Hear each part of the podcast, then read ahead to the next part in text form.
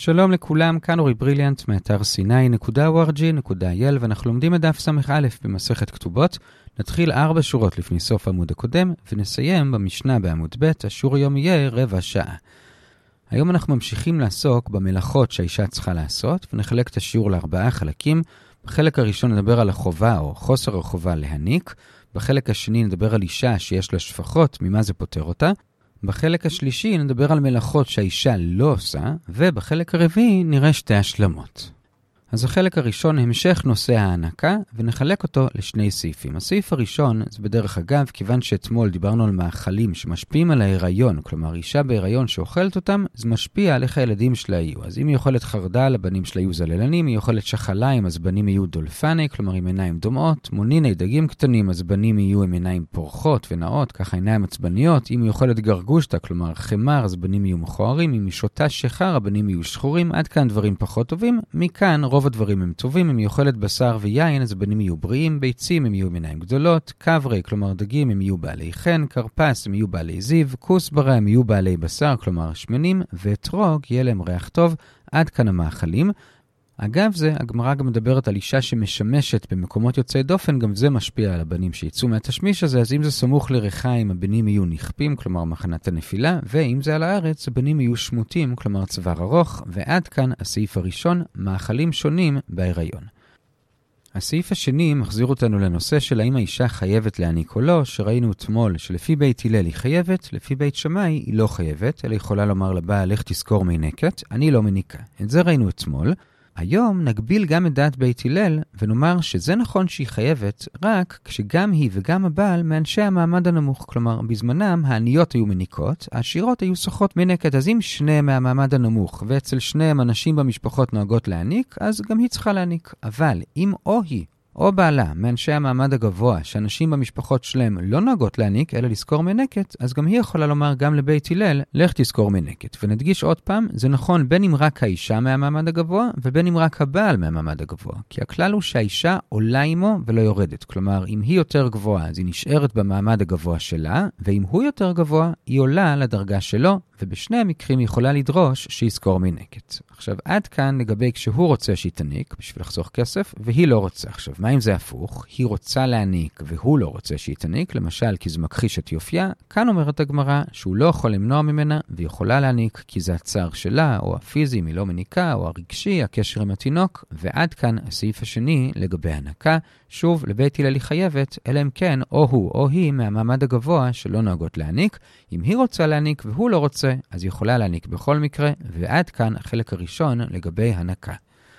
החלק השני זה בשליש העליון של עמוד א', וזה לגבי אישה שהביאה שפחה או שפחות. כלומר, למדנו במשנה לפני יומיים, נוצאת עמוד ב', שלאישה יש שבע מלאכות מרכזיות שהיא צריכה לעשות בבית, וזה טוחנת, הופעה, מכבסת, מבשלת, מניקה, מצעת את המיטה, כלומר את הכרים, הקסתות, המזרון, ועושה בצמר. אלה שבע המלאכות שלה, והמשנה אמרה שאם היא אישה עשירה, שבנדוניה שלה היא הביאה איתה שפחות שיעשו בשבילה מלאכות, אז זה באמת פותר אותה, אבל לא לגמרי, זה תלוי כמה שפחות היא הביאה. אז עכשיו נדבר על זה ונחלק את הדיון לשלושה סעיפים. הסעיף הראשון זה מכמה מלאכות כל שפחה פותרת אותה, ונדבר על אישה שהכניסה שפחה אחת, שתי שפחות, שלוש או ארבע, נאמר קודם מה הדינים ואז נסביר. אז אם היא הכניסה שפחה אחת, אז השפחה האחת עושה את שלוש המלאכות הראשונות, טוחנת, הופעה ומכבסת, והאישה עושה את הארבע הנותרות. אם היא הכניסה שתי שפחות, אז שתי השפחות עושות את חמש המלאכות הראשונות, כלומר, מה שאמרנו, טוחנת, הופעה ומכבסת, וגם מבשלת ומניקה, והאישה עושה את השתיים הנותרות, מצאת את המיטה ועושה בצמר. אם היא הכניסה שלוש שפחות, אז השפחות עושות את כל שבע המלאכות, אבל עדיין האישה עושה דברים שהמשנה לא הזכירה, כל מיני דברים קלים כאלה, כמו להביא לבעל חפץ מהמחסן, להאכיל את החיות, אבל אם היא הכניסה ארבע שפחות, אז כבר היא באמת לא עושה כלום, היא יושבת בקתדרה שלה, והשפחות עושות בשבילה הכל. זה מה שכתוב במשנה. עכשיו, כמובן עולה השאלה, למה צריך כל כך הרבה שפחות בשביל לפתור אותה מהמלאכה? הרי אישה שאין לה שפחות, היא עושה לבד את כל שבע המלאכות, אז מה הבעיה שהשפחה תעשה במקומה את כל שבע המלאכות? אז מסבירה הגמרא ככה, שפחה אחת זה ודאי לא מספיק בשביל כל המלאכות, כי הרי כשאין שפחה, אז יש כאן בעצם שני אנשים בבית, הבעל והאישה, והאישה יכולה לעשות את שבע המלאכות בשביל שני האנשים אלו. עכשיו, אם היא מביאה שפחה, אז עכשיו אין שני אנשים בבית, יש שלושה אנשים בבית, הבעל, האישה והשפחה. אז שפחה אחת לא יכולה לעשות את שבע המלאכות לשלושה אנשים, זה כבר גדול עליה, היא יכולה לעשות לשני אנשים, לא לשלושה. לכן, השפחה לא יכולה לעשות הכל, לכן זה כאמור מתחלק. השפחה טוחנת הופעה ומכבסת, והאישה עושה את השאר. זה כשהכניסה שפחה אחת. אם היא הכניסה שתי שפחות, אז עכשיו, גם לפי ההיגיון שאמרנו מקודם, היה מתבקש לומר שהשפחות כבר יעשו הכל. כי הרי אם אישה אחת יכולה לעשות את כל המלאכות לשני אנשים, אז עכשיו שיש ארבעה אנשים בבית, אז שתי שפחות יכולות לעשות הכל לארבעה אנשים. זה אותו יחס. אבל בכל זאת, כאמור, המשנה לא אומרת את זה, אלא השפחות עושות את חמש המלאכות הראשונות, והאישה עדיין צריכה לעשות את השאר, את הצעת המיטה ועושה בצמר. ולמה? מסבירה הגמרא, כי ברגע שמדובר בבית שיש לו שתי שפחות, אז זה אוטומטית גם גורם לזה שיהיה הרבה אורחים בבית, וממילא שתי השפחות לא יכולות לעשות הכל לבד. ואותו דבר, אם היא הכניסה שלוש שפחות, אז עכשיו יש עוד יותר אורחים, אז גם כן אפילו שלוש השפחות לא יכולות לעשות הכל לבד, אז הן עושות את כל שבע המלאכות, אבל עדיין האישה עושה את הדברים הקלים. אבל אם היא הכניסה ארבע שפחות, זה כבר מספיק להכל, גם אם יש המון אורחים, השפחות יעזרו אחת לשנייה ויסתדרו, והאישה יכולה לשבת בקתדרה, לקרוא ספר וליהנות, ועד כאן הסעיף הראשון, כמה שפחות צריך בשביל לפתור אותה מהמלאכות השונות. הסעיף השני זה שהגמרא מרחיבה את הפטור, וזה שגם אם אישה לא הכניסה מראש שפחות כשהם התחתנו, אלא רק הביאה מספיק כסף בשביל שבעל יוכל לקנות מהם שפחות, אומר רב חנה או רב שמואל בר נחמני שגם זה פותר אותה, ויותר מזה אומרת הברייתא שגם אם זה בכלל לא היה מראש, אלא תוך כדי הנישואים הצליחה לחסוך מספיק כסף בשביל לקנות שפחות, גם זה פותר אותה, וזה הסעיף השני.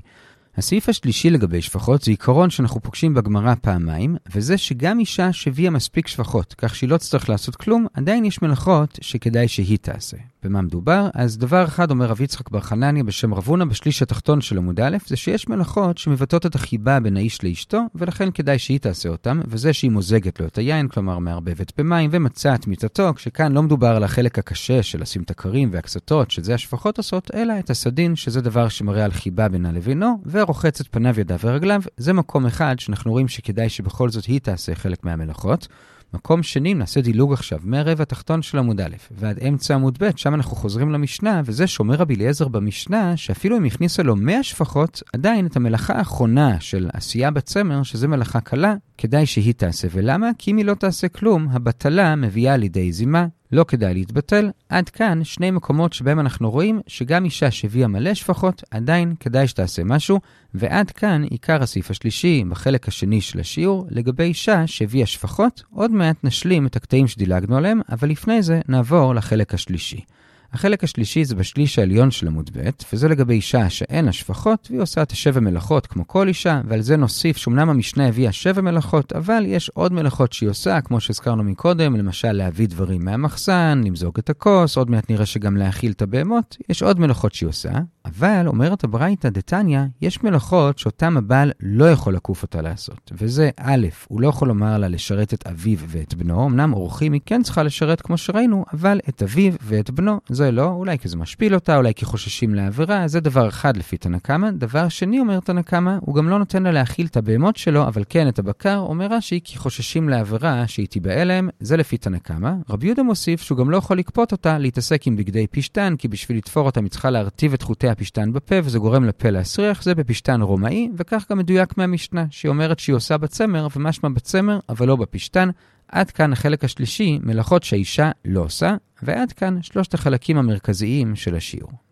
מה שנשאר לנו בחלק הרביעי זה שתי השלמות. השלמה אחת זה מהרבע התחתון של עמוד א' ועד השליש העליון של עמוד ב', וזה שכיוון שבחלק הקודם הבאנו את רב יצחק בר חנניה בשם רב הונא, שאמר שמעשים של חיבה, כדאי שהיא תעשה, מוזגת לו יין, מצאת מיטתו, רוחצת פניו ידיו ורגליו, אז אגב זה נביא עוד שתי מימרות שלו, אחת קשורה לעניין, אחת פחות. דבר אחד זה שאותם מעשים של חיבה, שאמרנו שכדאי שהאישה תעשה, אז אם האישה היא נידה, אז בדיוק את אותם מעשים אסור לה לעשות, כי זה גורם לחיבה ביניהם. כלומר, לא תמזוג לו יין, לא תציע מיטתו ולא תרחוץ פניו ידיו ורגליו. נעיר על זה שתי הערות, א', האיסור הוא דווקא בפניו, וב', לגבי יין, גם אסור לו להגיש כוס יין באופן ישיר ליד שלו, אלא יש שם רואים שהאישה שלהם עשתה את זה ביד שמאל, בשינוי, או יש כאלה שהאישה הניחה את זה על משהו ואז משם הבעל לקח את זה. זה דבר נוסף אחד שאמר רב יצחק בר חנניה בשם רב הונא. הדבר השני שהוא אמר זה לגבי איך להיות טוב לשמש, כלומר למלצר. הרי כשיושבים חבורה של אנשים לאכול ויש שמש, מלצר, שמגיש להם את האוכל, אז מן הסתם גם השמש עצמו רעב וצריך לאכול, במיוחד במיוחד שהוא רואה את כולם אוכלים ומריח את הריח, אבל בכל זאת, אומר רב הונא, שלא צריך לתת לשמש לאכול תוך כדי הסעודה, הוא צריך להתמקד בעבודה שלו,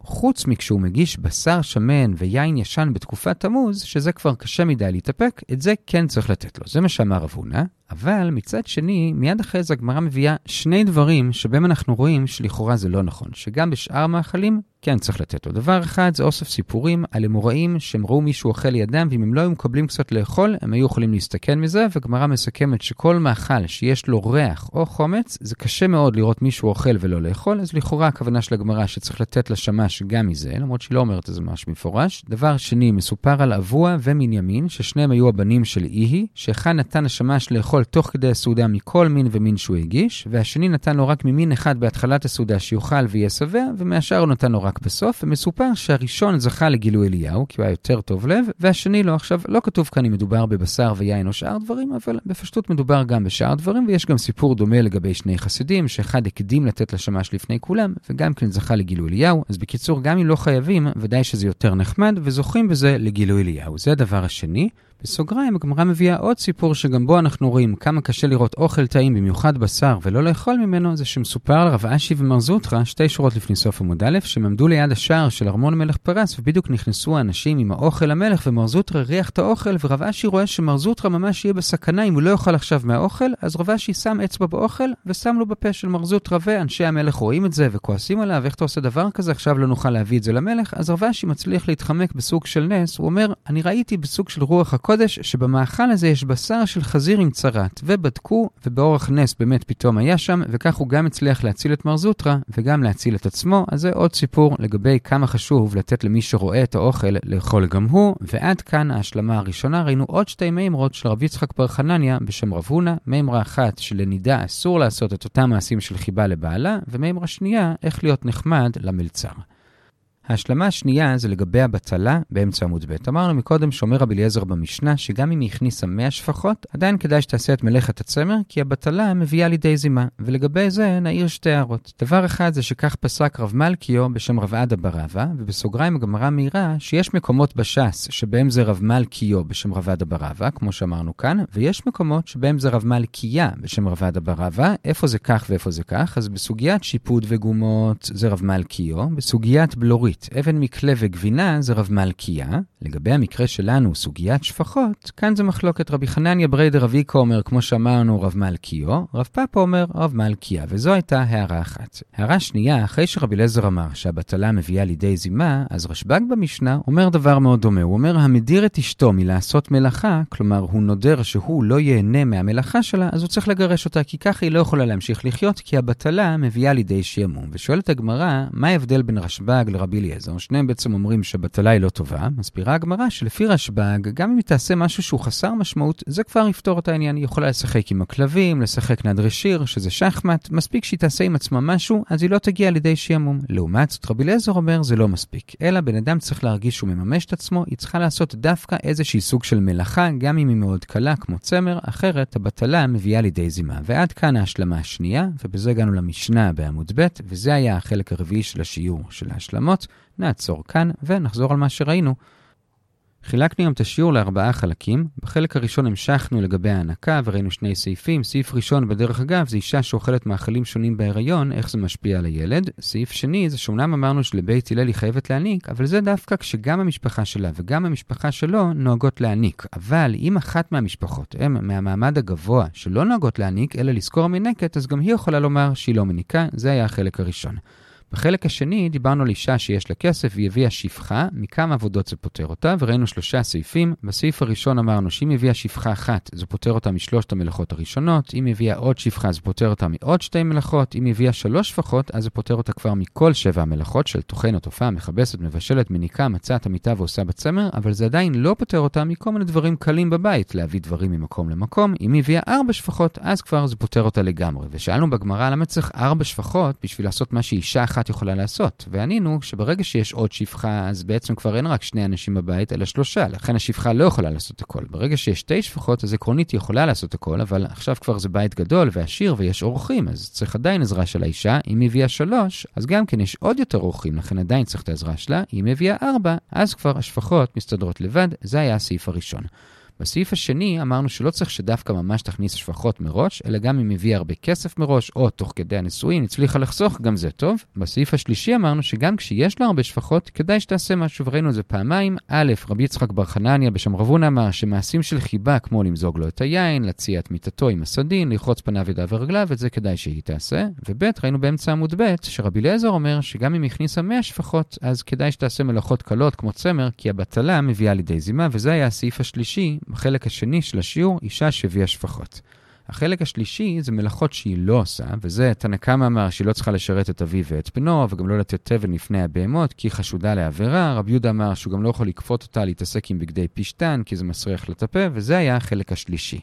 החלק הרביעי היה אוסף של השלמות. השלמה אחת הייתה עוד שתי מימרות של רבי יצחק בר חנני בשם רב הונא. דבר אחד זה שאותן מלאכות של חיבה שהזכרנו, אז נידה אסורה בהם לבעלה. ודבר שני, ראינו איך להיות נחמד למלצר, שכשהוא מביא את הבשר והיין, קשה לו להביא את זה בלי לאכול בעצמו. מצד אחד ראינו שבשר ויין צריך לתת לו, אבל שאר דברים הוא יכול לחכות. מצד שני ראינו סיפורים ומימרות על זה שקשה לחכות גם בשאר דברים, וראוי כן לתת לו. זו הייתה השלמה אחת. השלמה השנייה הייתה נגד הבטלה, שא', כאמור, רבי אליעזר אומר שגם אם היא הכניסה 100 שפחות, עדיין היא צריכה לעשות צמר כי הבטלה מביאה לידי זימה, וראינו מחלוקת האם רב מלכיו או רב מלכיה אמרו בשם רב עדה בר אבא שככה באמת ההלכה, ודבר שני ראינו שרשב"ג אמר דבר דומה שהוא מדיר את אשתו שלא ייהנה ממלאכתה, כלומר שהיא לא תעשה מלאכה אז גם כן הוא צריך לגרש אותה כי הבטלה מביאה לידי שעמום, והסברנו שההבדל בין רבי אליעזר לרשב"ג, שלרשב"ג מספיק שהיא תעשה משהו, גם אם זה חסר משמעות, כמו שתשחק עם הכלבים, תשחק שחמט, לא משנה, משהו, העיקר שלא סתם תשב ותתבטל, לרבי אליעזר לעומת זאת זה לא מספיק, אלא היא צריכה לעשות דווקא מלאכה, כל טוב. Grove.